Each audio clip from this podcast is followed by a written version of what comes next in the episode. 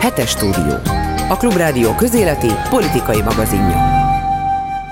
Ez a megbeszéljük a hetes stúdióban Horváth Zoltánnal, a HVG korábbi főszerkesztő helyettesével, Német Andrással, a HVG mostani munkatársával, és Bolgár Györgyel. Sziasztok! Zelenszky a csütörtök esti EU csúcson elmondott beszédében külön felszólította Orbán Viktort, döntse el végre kivel van. Azóta a miniszterelnök kiadott egy közleményt, amiben visszautasította az ukrán elnök követeléseit, Szijjártó pedig csak annyival kommentálta a beszédet, hogy a személyes stílusáról megvan neki a véleménye. És akkor erre jön a ö, különböző ilyen ö, ö, szereplő, már mint hogy megbízott beszélő fejek, Rákai Filip például, aki azt írta a Facebook posztjában, hogy üzenem Zelenszkinek és a hálózatoknak, hogy hagyjátok békében a hazámat, fejezzétek be végre a hazám belerángatását a háborútokba, hagyjátok abba a Magyarország elleni nemzetközi hergelést, a bűnbakkeresést, állítsátok le azt az amerikai hálózatok által kimódolt hazug retorikát, amely szerint a magyar kormány a bűnös Ukrajna szenvedésért, amiért nem enged át fegyvereket a magyar-ukrán határon, álljatok le végre, szólítja fel Zelenszkit. Mit szóltok ehhez egyáltalán? Az egészhez, meg ahhoz, hogy ahogy reagálnak rá a különböző fideszes beszélőfejek? Hát kénytelenek reagálni, mert a beszéd nagyon jó, akinek volt alkalma internet különböző oldalain, fórumain meghallgatni, megnézni, azt hiszem, hogy egy nagyon hatásos beszéd volt, és nagyon az érzelmekre ható, a magyarokhoz szóló, és persze természetesen a a magyar miniszterelnöket befolyásolni kívánom. Nem hiszem, hogy egy percig is gondolta volna, hogy a szavai legyenek bármilyen megindítóak is elementáris hatást fognak kelteni, és Orbán Viktor ebben a kérdésben megváltoztatja a véleményét a sokszólamúságot lehet látni. Ugye egyfelől ugye a, a volt fő külügyér, vagy hogy nem, külügyi tanácsadó németről, ugye Ruszkik hazát ír, a általad beszélő nevezett fejeknek nevezett Tahó kommandó, most éppen Rákai Filippel a, az élende a verseng a Bayerral verseng, a Jeszenszkivel, ugye az első helyér ugye folyik a nagy küzdelem. Jeszenszki Zsoltal. Igen, igen, Jeszen, igen bocsánat. Így Tisztázzuk, van. ugye? Tisztá, két, igen, két Jeszenszki generációkat különböztessük meg, így igen. van. Tehát versengenek az első helyére ebbe, ebbe a szerepkörbe. Nem ez volt az érdekes, az volt az érdekes, hogy, hogy Zelenszky milyen jó beszédet mondott, és aki Magyarországon akart ebből érteni, az érthette, talán megérezhetett valamit abból, ami ma Ukrajnában történik, amiből ugye mi, hogy mondjam, minden idegszálunkkal és minden ösztönünkkel szeretnénk kimaradni, de nem lehet kimaradni, nem katonai értelemben, érzelmi értelemben biztosan nem. Én meg úgy gondolom, hogy elsősorban nem is Magyarországnak szólt ez a beszéd, hanem épp Magyarország környezetének, tehát hogy ki akarta emelni azt, hogy mennyire elszigetelt Magyarország az Ukrajna politikájával, és ugye talán ezután jött nem sokkal az, hogy a csehvédelmi miniszter is közölte, hogy akkor nem jön a v miniszteri találkozójára. Tehát egyetértek az Ulival abban, hogy Orbán Viktor nem ettől fogja magát meggondolni. Viszont ami szintén nagyon érdekes, hogy a reakció az tényleg egy, mint csebben a tenger, benne van az egész magyar kormányzati reakció rendszernek a, a, a kulturálatlansága, demagógsága, és azt kell mondjam, hogy abba nem tudom, miért nem gondolnak bele, vagy miért nem gondolunk bele, hogy Ugye a hivatalos propaganda szerint mi azért nem akarunk beavatkozni ebbe az egészben, mert hogy veszélybe kerülnek a, a kárpátai magyarok, de hát már most ott vannak, tehát mindenki tudja azt, hogy Munkácsnál, Ungvárnál, rengeteg kárpátai település környékén nagyon fontos katonai célpontok vannak, amelyek szerintem előbb-utóbb ö, sorra fognak kerülni, hogyha ez így megy. Tehát látjuk azt, hogy az oroszok már lövik Nyugat-Ukrajna több területét, tehát egy, semmiféle biztosíték nincs arra, hogy ezek a magyar lakta területek nem kapnak néhány rakétát. És még egy dolgot szeretnék, hogy ugye ami azzal is indokoljuk, hogy nem avatkozunk bele, mert hogy a magyarokat nem akarok belerángatni. Jelentem, Romániának is van kisebbsége Ukrajnában, Lengyelországnak is, és ők mégis. Tehát a, és ráadásul nem is voltak jóba a lengyelek az ukránok a kisebbségi helyzet, mert félre tudták tenni. Lengyelországon keresztül mennek be a fegyverek, Románia is többé-kevésbé szövetségessel Ukrajnának. Tehát nem igaz ez, hogy, hogy a, a magyar politikával tényleg meg, megvédik a kárpátai magyarokat. András, te voltál kint Ukrajnában, tudósítottad is a klubrádiót március elején Igen. talán, hogy mennyire érezni azt, hogy a magyarok hát ilyen furcsán viszonyulnak ehhez a háborúhoz, tehát mennyire érzik ezt az ukránok, vagy mennyire beszédtéma ez, mert hogy ezzel kapcsolatban itt felmerült az is az Zelenszky beszédével kapcsolatban, hogy ezt a tanácsadói javaslatára mondhatta, mert hogy ez, ez mert hogy Magyarország voltak éppen minden olyan dolgot megtett, ami egy ilyen helyzetben elvárható egy országtól, egy szomszédos országtól. Tehát a menekülteket a lehető legnagyobb, leg jobban fogadta mindent a rendelkezésükre bocsájtva, most már az állam is ott van mellettük, igaz megkésve, de azért most a bokcsarnokot már a rendelkezésükre bocsájtotta.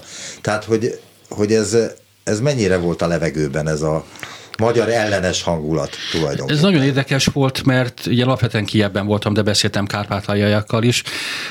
Kievben megosztott abszolút a lakosság. Tehát az egyik fele azt mondta, hogy menjünk a fenébe Orbán Viktorhoz, menjünk, ő nem fog meg szóba állni.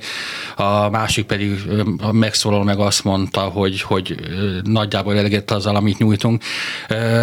De az mindenképpen igaz, hogy Magyarország megítélése folyamatosan romlik. Tehát néhány, éve, néhány évvel ezelőtt Magyarországot baráti országként célként tartották nyilván, most pedig a közönkutatások esetén arról beszélnek, hogy Oroszország után a magyarok a legkevésbé népszerűek Ukrajnában. A kárpátai magyarság pedig szerintem egy kicsit most másképp éli meg ezt a háborút, mint az elsőt, a 2014-est. Azt tényleg úgy látták, hogy, hogy az Ukrajna háborúja, tehát ez a kelet-ukrajnai Donbass megy. Tehát kvázi semmi közünk nincs hozzá. Igen, most, most már nem ez. Tehát most azért ö, ők is tartanak attól, hogy célponttá válnak. Onnan a magyarok is megint menekülnek, tehát most ez sokkal inkább megélik saját, saját problémájuként, de amitől én félek, és, és ez egyre inkább bekövetkezik, hogy gyakorlatilag ez a háború, ez még inkább meg fogja tizedelni az ottani magyarságot. Tehát ugye az utóbbi években csak három generáció menekült onnan a, a diák diákok az iskolákba jöttek át, a nyugdíjasok a magyar nyugdíjért jöttek át, a, a katonak köteles férfiak a szolgált előtt jöttek át, tehát 150 ezer magyar volt ott le 2000-ben, én szerintem most 80 ezernél biztos, hogy nincsen több, tehát vége van gyakorlatilag a kárpátai magyarságnak, és nem hiszem, hogy, hogy tömegesen visszatelepülnének, tehát ez egy mindenképpen egy komoly baj. Ugyanezt történt egyébként a vajdasági magyarsággal is a délszláv háborúk idején, hogy, hogy gyakorlatilag lefejeződött az ottani magyarság ha megengeditek, visszatérnék erre a Rákai Filipre, meg a hasonlókra, nem azért, mintha önmagukban ők olyan sokat számítanának, de nem, ők nem csak a saját idiótaságukat, nem csak a saját aljasságukat teszik közzé, és tudja, tudatják a nyilvánossággal, hogy ők mit gondolnak, hanem ez gyakorlatilag a Fidesz üzenete. Az az üzenete, amit Orbán Viktor természetesen nem mondhat ki, a miniszterelnöki száján, viszont kiadja ezt valamiféle propaganda feladatnak, a rákaiaknak és a többieknek. És az a megfogalmazás, hogy ne rángassatok bele a háború tokba, Hát ez aztán tényleg mindennek az alja. Mintha Ukrajna indított volna egy háborút az oroszok ellen, meg is érdemlik az ilyen gazemberek, és még minket akarnak berángatni ebbe. Szóval ez valami olyan mértékű aljasság, amit, amit tényleg az ember nem tudott volna kitalálni, de úgy látszik a Fidesz propagandagépezet még erre is képes, nagyon kreatívak. Teszem hozzá, hogy ugyanez a Rákai Filip, a magyar szabadságharc legnagyobb történelmi alakjáról Petőfi Sándorról fog filmet készíteni, négy és fél milliárd forintért, amit állami támogatásban kap. Soha magyar film még ennyi pénzt nem kapott, speciál, mintha Petőfi Sándor is világosnál halt volna meg, és mintha ott az oroszokkal szemben fogott volna fegyver. De ez csak egy történelmi mellékes dolog. A lényeg az, hogy az egész fideszes propaganda arra épül, hogy ne beszéljünk arról, hogy az oroszok rátámadtak az ukránokra, csak arról, hogy háború folyik, hogy ez, hát ez milyen rossz, hogy itt bizony vannak áldozatok, de mi nem foglalunk állást. Miközben gyakorlatilag Orbán is kénytelen állást foglalni, mint kiderült ezen a NATO csúcson néhány nappal ezelőtt. Minden ország, tehát őt is beleértve megszavazta, hogy a NATO védelmi fegyverekkel, védőfelszerelésekkel támogatja Ukrajnát. Hát mi ez, ha nem állásfoglalás? Az csak úgy tesz, mintha ő ezt nem szavazta volna meg. És akkor még azt is hozzátehetjük, hogy ma, mint egy válaszul a Zelenszky beszédre, ami tényleg nem elsősorban Magyarországnak szólt, hanem valóban arra irányult, hogy különböztessük meg azért a különböző attitúdokat, legalább a, a szimbolikus jelentésüket annak, hogy hogy viselkedik egy ország, mit mond. A szavaknak van fontos jelentése. Zelenszky arra akarta fölhívni a figyelmet, hogy igen, vannak Lengyelországtól kezdve Romániáig országok, amelyek érzik ezt a valós fenyegetést, minél többet akarnak csinálni és segíteni, és vannak országok, amelyek úgy tesznek, hogy ehhez nekik semmi közük. Ezt a különbséget remekül érzékeltette ezzel, Orbán Viktor válasza pedig ma az volt a nyilatkozatában, hogy Magyarország ebben a konfliktusban Magyarország oldalán áll, ami természetesen tulajdonképpen ebben van igazság, mindig minden ország kormányának ezt kell képviselnie, de Magyarországnak, mint országnak az az érdeke, hogy ebben a konfliktusban tisztességből is, meg a legfontosabb nemzetbiztonsági, nagypolitikai és gazdasági érdekből is a nyugat az Európai Unió a NATO oldalán álljon. Orbán erről hazudik, és aljasul és tisztességtelenül hazudik róla. Akkor erre áttértem, ezt is meg akartam kérdezni tőletek, hogy ez a mai szlogen, nem tudjuk, hogy hol gyártották, lehet, hogy a Rogánféle minisztériumban, ami úgy szól egyébként pontosan, hogy Magyarország Magyarország oldalán áll, ami egy normális esetben a világon semmit sem jelent. De ebben a háborúban azt is jelentheti, hogy azt jelenti-e, hogy mi fityet hányunk erre a háborúra, minket csak a magyar érdekek érdekelnek, és azokért harcolunk csak. Még, még ennyit se jelent tulajdonképpen, mert mit jelent az, hogy Magyarország, Magyarország Semmit. Oda, igen, mert Orbán megint egy játszmát próbál játszani. Ugye természetesen meghozza azokat a döntéseket, amiket szövetségi és egyéb okok miatt meg kell hoznia, de ha belegondolunk, hogy azok az országok, akik az Orbáni terminológia, vagy a Fidesz terminológia szerint már belesodródtak a háborúba. Lengyelek, románok, ugye ezekről beszéltünk, a balti államok. Most nem beszélve a NATO nyugati országaira, akik fegyverekkel látták el, védelmi vagy akármilyen értelemben fegyverekkel látták el a, az ukrán védőerőket, Ugyan milyen problémáik vannak, tessék mondani. Szovjet csapatok támadták, vagy orosz csapatok támadták meg őket a második ukrán front, ugye ilyen, ilyen jogutódjaiként. Az igényetlen a világon semmiféle jelentősége nincs annak, hogy ők adott esetben fegyvereket szállítottak, adott esetben diplomáciailag, politikailag mellégáltak, adott esetben gazdasági szankció sorozatokat próbálnak, szavaztak meg eddig, és szavaznak, próbálnak megszavazni a továbbiakban arra, hogy Putyint gazdasági eszközökkel állítsák le valamennyire. Ezek, a, ezek az országok semmilyen értelemben nincsenek veszélyben, úgymond veszélyben, vagy nagyobb veszélyben, mint amilyenben pillanatnyilag Magyarországban. Orbán valószínűleg csak ki akar válni ebből a, az együttesből, esetleg egy olyan pillanatban reménykedve, amikor ezt neki majd orosz oldalon, ha egyáltalán még lesz erre lehetőség, jó pontként fogják fölírni, és abba adott esetben jó pozi, jó diplomácia, jó gazdasági, jó politikai pozícióba kerülhet. Én úgy gondolom, hogy ez az ő taktikának a lényege, mert maga az, hogy ezt mi kijelentjük, ennek az oroszok szempontjából se, pillanatnyilag semmilyen jelentősége nincs. Tudomásom szerint azok közé az országok közé vagyunk sorolva, akiket az orosz válaszlépések éppen úgy, már gazdasági és diplomáciai válaszlépések épp úgy érintenek, mint azokat, akik ö, ö, sokkal erőteljesebben állnak ki az orosz támadás ellen. Pontosan, és még egy, amit ugye mondtál, hogy Magyarország Magyarország oldalánál, én szerintem Magyarország a Fidesz oldalánál, tehát épp a lapunkban jelent meg egy kiváló vélemény, sajnos nem én írtam, hogy arról szól, hogy az utóbbi 12 év arról szól, hogy hogyan hatalmatjuk meg a hatalmat, ez is arról szól. Tehát gondolom ki van mérve centire, hogy, hogy mit kell mondani, mivel kell letetni azokat, akik 12 éven keresztül tálcán hordozták ki Fidesz szavazók közül Orbán, Viktor, Orbán Viktort és Vladimir Putyin. Tehát tenyerükön. Tenyerükön. tenyerükön. Mit mondtam? Tálcán. Hú, bocsánat. Ott tenyerükön, még tartunk, de tenyerükön. tenyerükön hordozták. Tehát ez, mond, ez még szűkebb, tehát ez nem, nem is, tehát nem ez Magyarország érdeke, hogy, hogy akartak megint úgy tekintsenek ránk, hogy azért, mert olcsóbb a gáz, ezért oda dobjuk az ukránokat, pedig gyakorlatilag... De nem is olcsó, mint kiderült, ugye.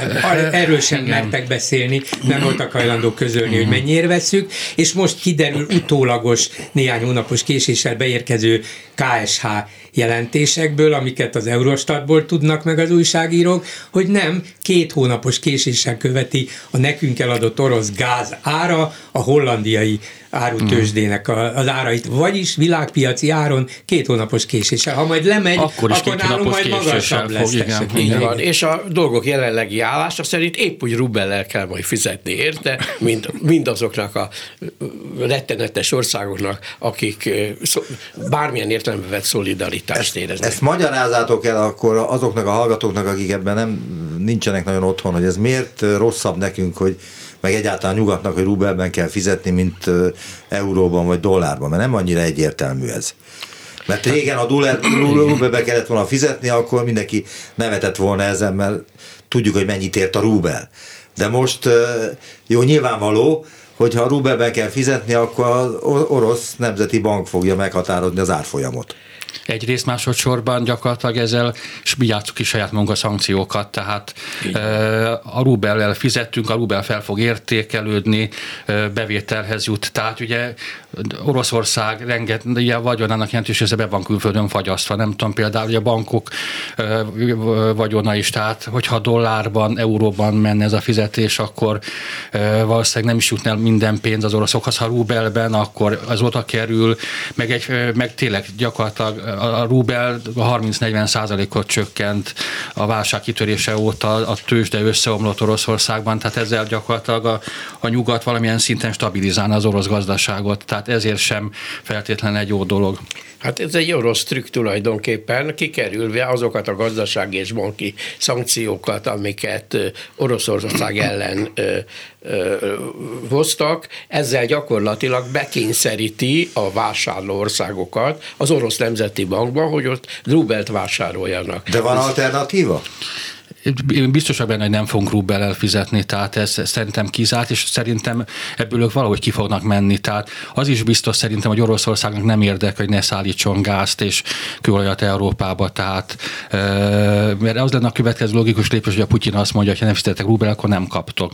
Rubellel nem fog fizetni az Európai Unió, azt is kizártnak tartom, hogy erre az Oroszország megy, akkor nem szállítunk. Tehát én szerintem ezzel valamilyen szinten csapdába csalták saját magukat. Na hát vagy igen, vagy nem, mert szerintem a következő napok vagy egy-két hét nagy kérdése az lesz, hogy Oroszország hajlandó-e arra, hogy akár saját magát is szíven szúrva leállítsa a gáz és olajszállításokat Európába, mert azt mondhatja, hogy hát ennyi szankcióval, ez, ez kvázi háborús cselekedet Európa és a nyugat részéről, ennyi szankcióval szemben nekem az a válaszom, hogy akkor én meg nem szállítok nektek. Ez ugyanazt jelenteni, hogy hát nagyon hosszú időre teljesen megbízhatatlan partner lenne, és meggyorsítaná a leválást az orosz energiáról Európa számára, de másfelől a következő hónapokban, hetekben, hónapokban óriási problémákat okozna vele Európának. Tehát egy végleki, végletekig elkeseredett, a, a haditerveit végrehajtani nem képes orosz vezetés nevezetesen mondjuk meg Putyin maga, úgy gondolhatja, hogy ez a legerősebb fegyverem, ha nem atomfegyvert fogok, taktikai atomfegyvert bevetni mondjuk Kijev, vagy esetleg Varsó ellen, akkor, akkor ezt be tudom vetni, és ezt mindenki meg fogja érezni. Az európaiak és az amerikaiak százszor is meg fogják gondolni, hogy milyen szankciókat alkalmaznak ellenünk, Én tehát várnék ezzel, hogy nem lesz-e képes erre a kétségbe esett lépésre, és ha igen, hát akkor Európában nyilván energiakorlátozásokra és egyébre kell számítani. De a dolog lényege az, hogy ezt a szörnyűséget egy ember és egy ország idézte elő, Putyin és Oroszország. Nem az ukránok háborúja ez, hanem az oroszoké. Ez egy póker játszma, amiben most pillanatilag az oroszok azt mondták, hogy megadom, és emelem X, X-el. Tulajdonképpen ö, nem tudjuk, hogy milyen erősek a kártyák, és a, a mindenki félelme az, ugye, hogy a, a végső adója Oroszországnak az atom. És nem tudjuk, hogy milyen racionális döntés, mennyire érzelmi döntés van most például a, a rubeller fizetendő gáz mögött, és hogyha nem tudjuk, hogy milyen racionális döntés van, mert ugye itt is úgy értek, értékeltük, hogy adott esetben ez, hogy mondjam, önmagunk lábon szúrása, vagy önmaguk lábon szúrása is lehet, akkor hogyha ez egy irracionális indulatból hozott döntés, egy rossz bluff, akkor sajnos ennél sokkal rossz rosszabb is ott van még ezek között, a döntési sorozatok között, egyebek mellett, amitől az egész világ fél, hogy az oroszok a sarokba, a sarokban szorítottság egy bizonyos pontján úgy érzékelik, hogy nekik nincs más lehetőségük. Most nem az oroszokról, hanem Putyinról beszélek, mert úgy tűnik, hogy ebben a kérdésben nem más fog dönteni, hanem ő. Nincs más lehetőségük, mint e. És gyakorlatilag kellene tagadni, lehetünk nagyon optimisták, meg derülátóak, és mondhatjuk azt, mint már ezerszer mondtuk, hogy hát azt már tényleg nem lehet, nem egy racionálisan kiszámítható és egy racionálisan hidegfejjel, mérlegelős gondolkodó hmm. államférfi állunk szembe, ez most már többszörösen beigazolódott. Végül is, bocsánat, csak egy mondat, hogy végül is senki nem volt a világon, aki azt gondolta volna, hogy kivéve az utolsó heteket a háború előtt a, a CIA kivételével, de hát előtte az amerikaiak se gondolták, hogy Putyin ezt meg fogja lépni. Gyanú, egyre gyanúsabb volt, egyre gyanúsabb, na de hát józan észre, hát racionálisan, hát mi értelme volna ennek, mennyi, ennek, milyen kockázatai vannak ennek, senki nem gondolta volna. Most, hogy ez megtörtént, már mindenkinek a legrosszabbat is figyelembe kell És azt kell mondjam, hogy nem az amerikai titkosszolgálatnak volt a zsenial realitása, hogy előre mondta. Ez egy taktikai Persze, lépés volt a részükről is. Így akarták megelőzni az orosz támadást, mondvá, hogy ők tudomással bírnak, és ez az oroszokat valószínűleg éppen azért, mert felkészülhetnek rájuk, vagy a támadásra, majd visszatartja nem tartotta vissza, megint egy irracionális lépés. Egyébként itt azért nagyon érdekes, hogy ugye most állítólag a Vladimir Zsirinovszki című orosz politikus halálán van, de ő azért december 27-én megmondta, hogy február 22-én fog talpra állni Oroszország, tehát én úgy érzem, hogy, hogy ez valóban egy eldöntött katonai akció volt. Én, egyébként én is azok közé tartozom, akik ordási tévedtek, tehát én arra gondoltam, hogy maximum ott a kelet-ukrajnai térségben lesz majd kis csetepatti, de az, hogy Kievet első nap gyakorlatilag elkezdik támadni, nem is az a, tökéletesen igazat kell adnom nektek abban, hogy innentől fogva bármi megtörténhet, és ugye teljesen alaptalanul szedik ezzel ezeket a nukleáris fejlesztéseket Ukrajnában, ezeket a biológiai fegyverfejlesztéseket, és ezek lehetnek annak az előzményei, hogy akkor mi, ha ti, akkor mi is. És arról sem szabad elfelelkezni, hogy Oroszország használt vegyi fegyvert, akár a saját ellenzék ellen, akár Nagy-Britanniában a, a kiúrott orosz kém ellen. Tehát ez, ezek, az, ezek megvannak, a szándék is esetleg megvan, tehát valóban igazatok van abban, hogy innentől fogva ez teljesen kiszámíthatatlan játszma. Ez a megbeszélgetés stúdióban Horváth Zoltánnal, Német Andrással és Bolgár Györgyel továbbra is, és még mindig sajnos a háborúnál maradva, mert az tulajdonképpen, ha pókerjátszmát veszünk alapul, az olyan, mint az ász, mindent üt, vagy mindennél magasabb, Mateusz Morawiecki Lengyelország miniszterelnöke egy véleménycikket jelentetett meg a politikóban a ködös csehszlovén lengyel álláspontot képviselve az ukrán-orosz háború kezelését illetően. És ebben ő tíz pontot ö, ö, írt le, amely szerinte nagyon fontos azért, hogy Oroszországot térde kényszeríthesse Európa, illetve a NATO, illetve megakadályozza abban, hogy a céljait elérje. Mit szóltok ez a 10 ponthoz, illetve hogy olvassam-e? Mert hogy valamit már egyébként foganatosítottak ebből a 10 pontból. Hát olvasd, mert nyilván, nem, hogy az első pont, hogy ki kell, de hát ha Ki kell zárni minden orosz még. bankot a SWIFT nemzetközi fizetési rendszerből, ellenkező esetben az orosz gazdaság néhány héten belül azért, azért nem érdemes, mert tényleg ez már megvalósult, tehát nem érdemes igen, itt igen. a múltat de van, ami még, de van, ami ebből még nem valósult meg, ez a ki kell zárni az orosz hajókat az összes kikötőből, aztán nem csak az oligarchákat, hanem az üzleti érdekeltségeiket is szankcionálni kellene. Hát meg gyakorlatilag egy kereskedelmi blokkádot is akarnak Oroszország ellen. Teljes hát, hát a lengyelek azok mm. gyakorlatilag az energiaimport megszüntetését Sőt, akarják. Tehát igen, igen, igen, igen. Szóval a Orbán Viktor leg szorosabb, leghűbb ideológiai és gyakorlati szövetségese Lengyelország. Most teljesen szembefordult Orbánnal, a legradikálisabb álláspontot képviseli az egész Európai Unióban és a nyugaton, a NATO-t beleértve, gyakorlatilag a kapcsolatok mindenfajta megszakítását Oroszországgal szemben, és olyan fajta katonai segítséget sürget Ukrajnának, amiben még az Egyesült Államok sem hajlandó egyelőre belemenni. Szóval ennek azért van néhány érdekes, vagy lesz néhány érdekes következménye. Már megvan, csak még nem ismeri el igazából senki. Még a lengyelek sem, ugye Kaczynszkinak volt egy nyilatkozata a napokban, amiben hát úgy kioldalazott abban a kérdés, vagy abban a kérdésben, hogy, hogy hát mi, mi a következménye a magyarok és a lengyelek ilyen eltérő álláspontjának Ukrajna ügyében, majd a választások után. De teljesen egyértelmű, hogy már csak ezt a néhány napot akarja kivárni, és utána, hogyha Orbán marad, és a politikája is marad, akkor a magyar-lengyel viszony, ez abszolút más alapokra helyeződik. Vége ennek a szövetségnek, pont. És nem egy hétre van vége, nem egy hónapra, évekre. Ugyanis ez az Ukrajna elleni háború, ez most a következő legalább egy évtizedre alapjaiban változtatta meg a világhelyzetet és benne az európai helyzetet.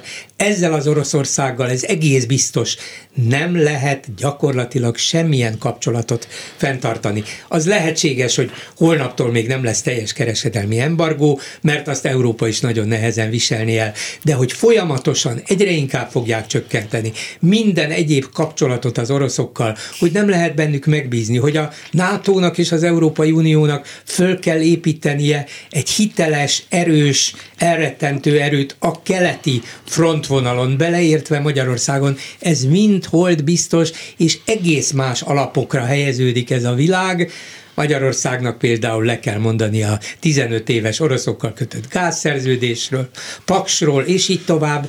Szóval minden megváltozott, és ebben a megváltozott világban, bár még senki nem mondta ki, de teljesen egyértelmű, Orbán Viktor és Orbán Magyarországa egy szál maga áll, teljesen egyedül. És még egy nagyon fontos szempont, a diplomácia és a katonai szempontok mellett. Szóval lehet, hogy az oroszok, hogyha valóban nem a legrosszabb irányba fordul a dolog, amit persze teszem, mindenki remél, akkor tulajdonképpen a klíma politikáktól kezdve az az egész világnak a gazdasági átállását borzalmasan felgyorsíthatja az, az, az a vált, kényszerváltozás, amit a, az orosz energiáról vagy az energiaerőforrásokról való lemondás jelent. Már a német álláspont is, amely gyakorlatilag mostanáig szinte befagyasztotta a, a, energia kereskedelem befagyasztásával kapcsolatos döntéseket, az is puhulni látszik, és ők, ők is most már időpontokat is mondanak, mondanak, hogy három-öt év alatt azért ki tudnak, le tudnak mondani ezekről az energiabeszáll, orosz energiabeszállításokról, sőt, gyakorlatilag ezt a végpontjaként jelölik meg, és ők, már az, ők is hajlandók már azonnali mérsékléseket vagy, vagy visszalépéseket elfogadni. Tehát ez, ez ez nem csak a, a, a világnak a politikáját fogja alap, és az erőviszonyait fogja alapvetően megváltozni, hanem valóban olyan gazdasági átállást is, is inspirált, olyan erősíthet és indított be, igen, kikényszerít, ami, ami ma még be, be, be, hogy hol lesz ebben Magyarország, és hogy egyedül lesz, és hogy megszűnik a, a lengyelekkel a vétószövetség, meg mit tudom, ebbe azt kell mondjam, hogy ezek apró kis történetek, persze Magyarország az első, ugye Angelis De ha Magyarország oldalán állunk, akkor talán a magyar érdekeket kellene képviselni, így van, így van, így van, ezt észre kellene venni. Egyébként tényleg, tehát ugye abszolút fel fog gyorsulni, mert ugye az Európai Uniós gaz- klímapolitikának az volt a lényege, hogy még 20-25 évig használ gázt, addig, amíg fel nem fejlődik a többi fenntartható, megújuló forrás, mert ugye a gáz az a legjobb fosszilis, és gyakorlatilag ez most tényleg 4-5 évre le fog csökkenni. De még egy dolog egyébként, hogy én beszéltem lengyel elemzőkkel, ők kevésbé optimisták idézőjelbe a magyar-lengyel kapcsolat jövőjét illetően, tehát ők azt mondják, hogy ez a védés szövetség az Európai Unió ellen ez valamilyen szinten fenn fog maradni. Tehát ugye a v belül mindig is voltak nézetkülönbségek, tehát ugye egészen másképp ítélte meg Magyarország a, a az északi vezetéket, mint Lengyelország.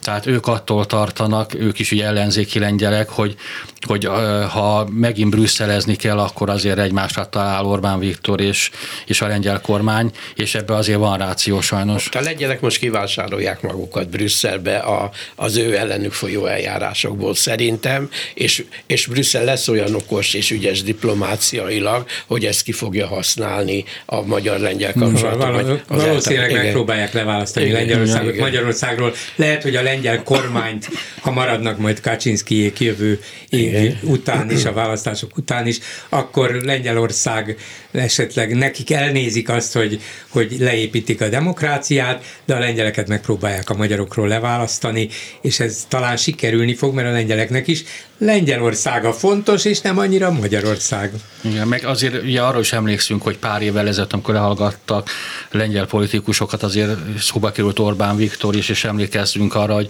már akkor is, most nem akarom idézni a lengyeleket, de hogy hogyan kényeztette Orbán Viktor Vladimir Putyin. Tehát ők akkor is tudták, hogy, hogy mi melyik oldalon álltunk, és akkor elnézték igen, ezt csak nekünk. a dolog most teljesen élesre igen, nem, változott. Igen, ez nagyon fontos, minden, hogy... Szerintem mindent az Európai Unión belül is, és a nato belül belül is mindent azon az alapon fognak megítélni, hogy hogy állunk Oroszországhoz. Mm. És ebből, ebből fog következni az energiapolitika, még a demokráciával kapcsolatos megítélés is. Minden, mm. minden.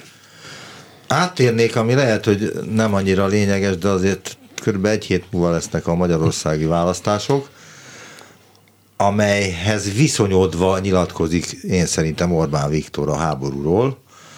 Ez, hogy a Magyarország eh, Magyarország eh, érdekeit képviseli minden téren, és itt az a legfontosabb, független a háborútól, meg a globális felmelegedéstől, meg Európai Uniótól, meg az USA-tól, ez egy csomó magyart eh, kielégít, vagy kielégít? A Republikon által ezer ember telefonos megkérdezésével készült közvéleménykutatásból megtudhattuk, hogy a teljes népességen belül a Fidesz-KDNP 41, az egységben Magyarországért 39 on áll míg a bizonytalanok aránya 16%-os. Szerintetek ez mennyire reális? Tehát ennél nagyobb-e a különbség szerintetek? Vagy, mert ugye hát különböző közvéleménykutatók most bármelyik másikat a kormánypárti oldalról is idézhetnék, ott 6-8 vagy 10 százalékos különbséget írnak. A Republikon az hát inkább az ellenzékkel van, mint a Fidesz-szel. Ez, és azért kérdezem, hogy ez mennyire reális szerintetek ez az állás, amit a Republikon mért? Nem tudom, nagyon nehezen lehet erről nyilatkozni, mert ugyanis nem vagyok kutató, tehát lehet, hogy iszonyú nagy szamárságokat fogok mondani, de azért veszem magamnak a bátorságot. Szóval azt kérdezni, hogy melyik párt szimpatikusabb, vagy melyikre adná a szavazatát, hogyha most lenne a választás, az hogy mondjam, túlságosan nagy, vagy túlságosan kis játékteret ad a, a, a választónak arra, hogy válaszol, mert szimpátia alapon fog választani. Valami olyasmit, a kardinális, olyan kardinális kérdésekben kéne megkérdezni a választókat, hogy milyen állásponton van, amiben élesen szemben áll egymással az ellenzék álláspontja és a kormány. Igen, de hogy, hogy nem még a körmére Orbánnak ez a Putyin barátság, amit az elmúlt 12 évben mindenki szemelátára hirdetett is, meg megpróbált eh, ennek a, a, a, a hasznát is megszerezni. Mert egyszerűen arról van szó, hogy a a választó, aki úgy bízik és hisz Orbán Viktorba a szó akár vallási, szakrális értelmébe, mint a megváltóba és a messiásban,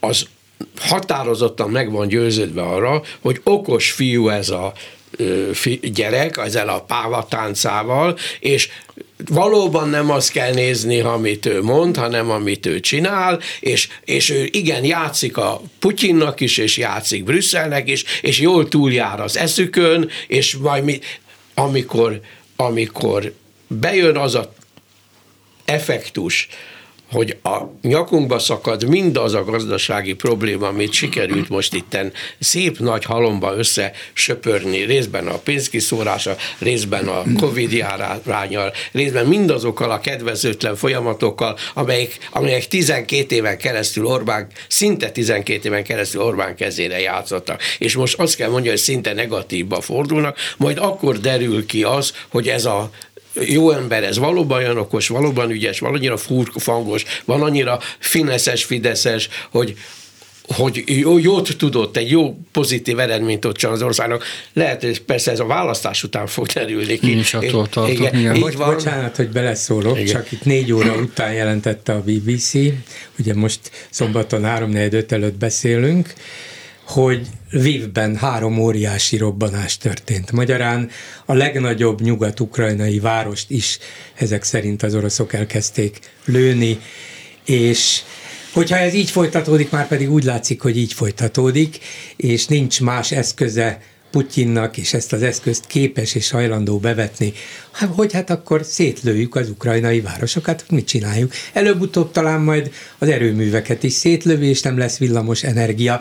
Visszabombázzuk a 19. századba. Na, akkor, akkor próbáljatok ellenállni. És Hát ha viszont ez történik, már pedig látjuk, hogy ez történik, már eddig is sok ezer ártatlan civil polgári áldozattal, akkor ezzel az Oroszországgal szóba állni nem lehet, akármilyen pávatáncot hirdetett Orbán Viktor, és hogy miért sikeres ez még mindig itt?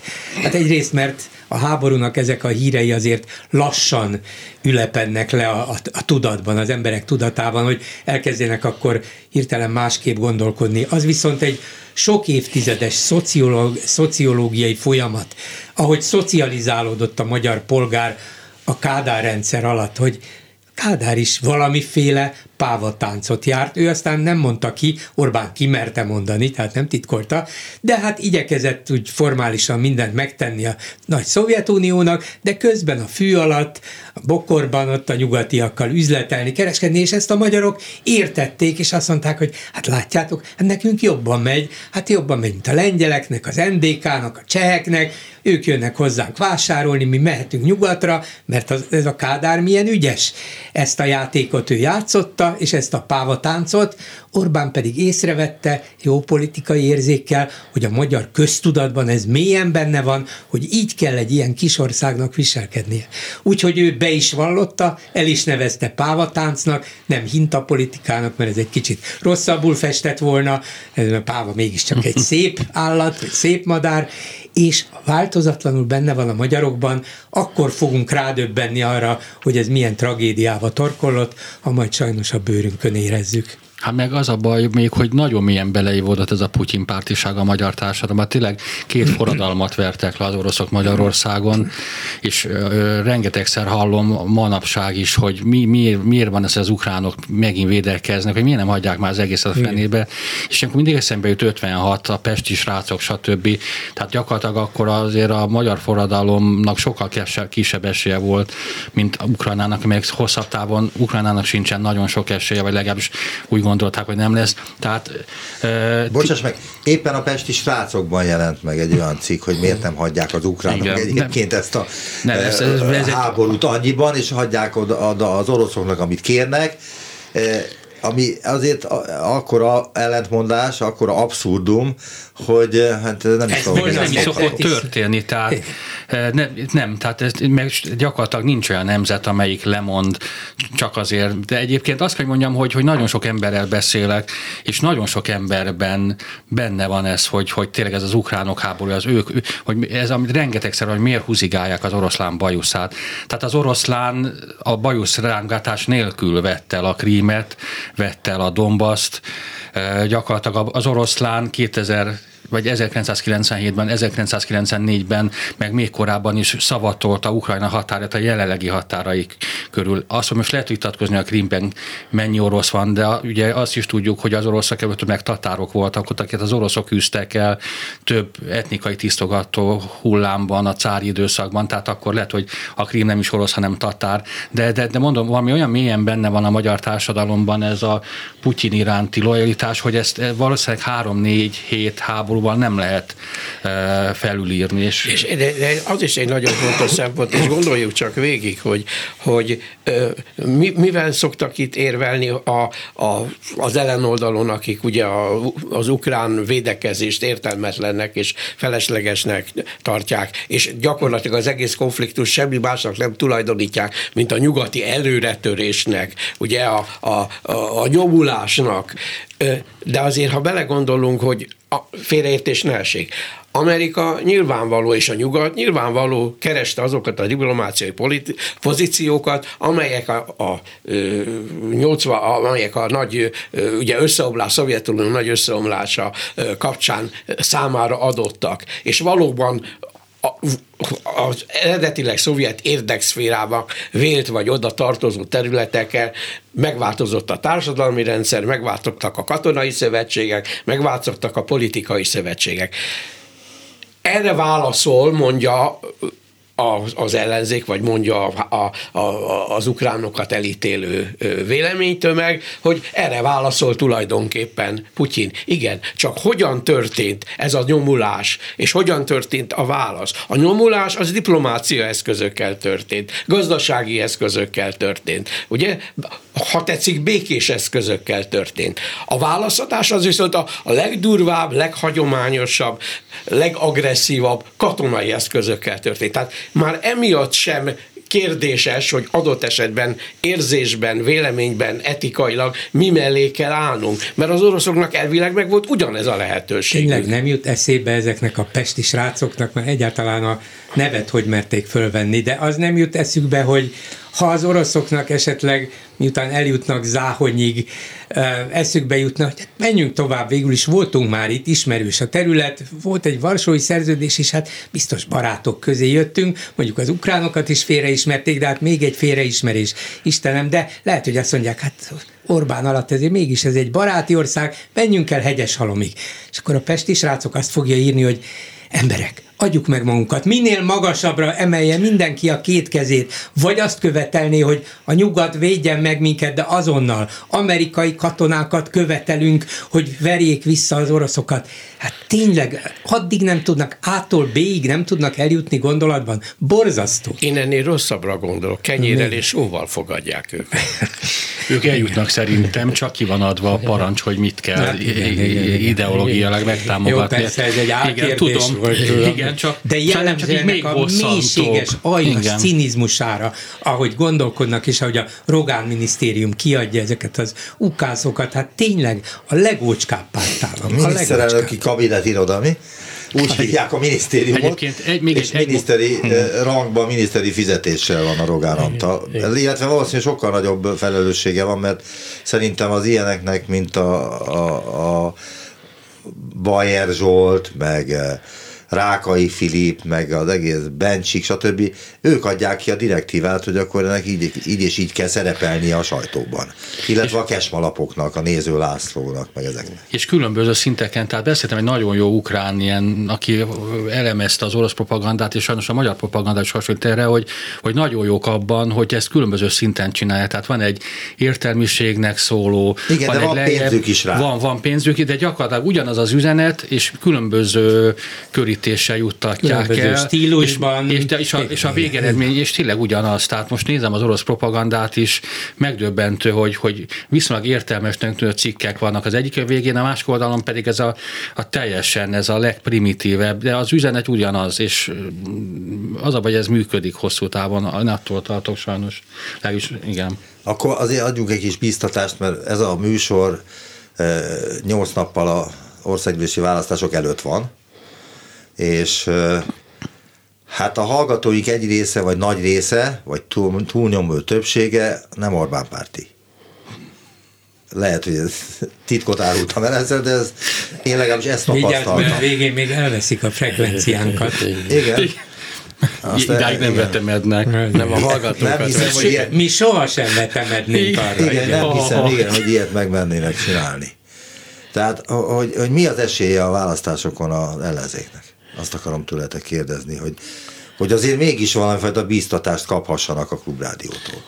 Én örök optimista vagyok, tehát uh, annak ellenére én úgy érzem, hogy hogy uh, nincs meg az a lendület, amit én szerettem volna, hogy, hogy, hogy hogy az emberek mégiscsak belegondolnak abban, hogy hogyan élünk, hogyan élhetnénk, és talán van esély. Tehát én azért nem zárnám ki, hogy, hogy, hogy sikerül. Kizárni? Hát 2002-ben Megyesi Péter az országgyűlési választások előtt egy héttel 16 pont hátrányban volt az Orbán Viktorékkal szemben. Ez igaz. 16 ponttal. Igen. Most négy pontot írnak, vagy kettőt, meg ilyesmi. És mindenképpen most van szerintem a legjobb esély egyébként győzni a korábbi választásokhoz képest.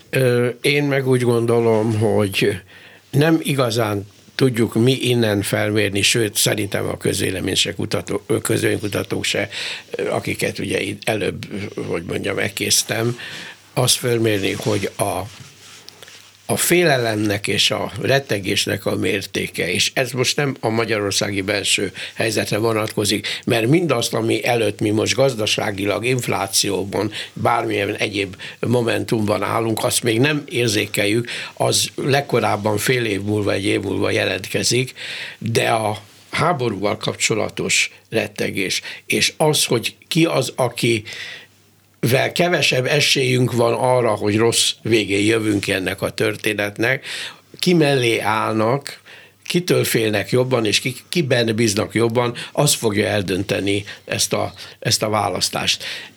Mind a két vonulat mellett tudnék argumentumokat mondani, tehát, hogy miért Orbán, és adott esetben miért Orbán ne, mert Orbán sok tekintetben sok mindent bizonyított negatív értelemben, de... Te sem mondod ki Márki Zaj nevét. nem, mert nem Márki Zajról szól ez a történet. De.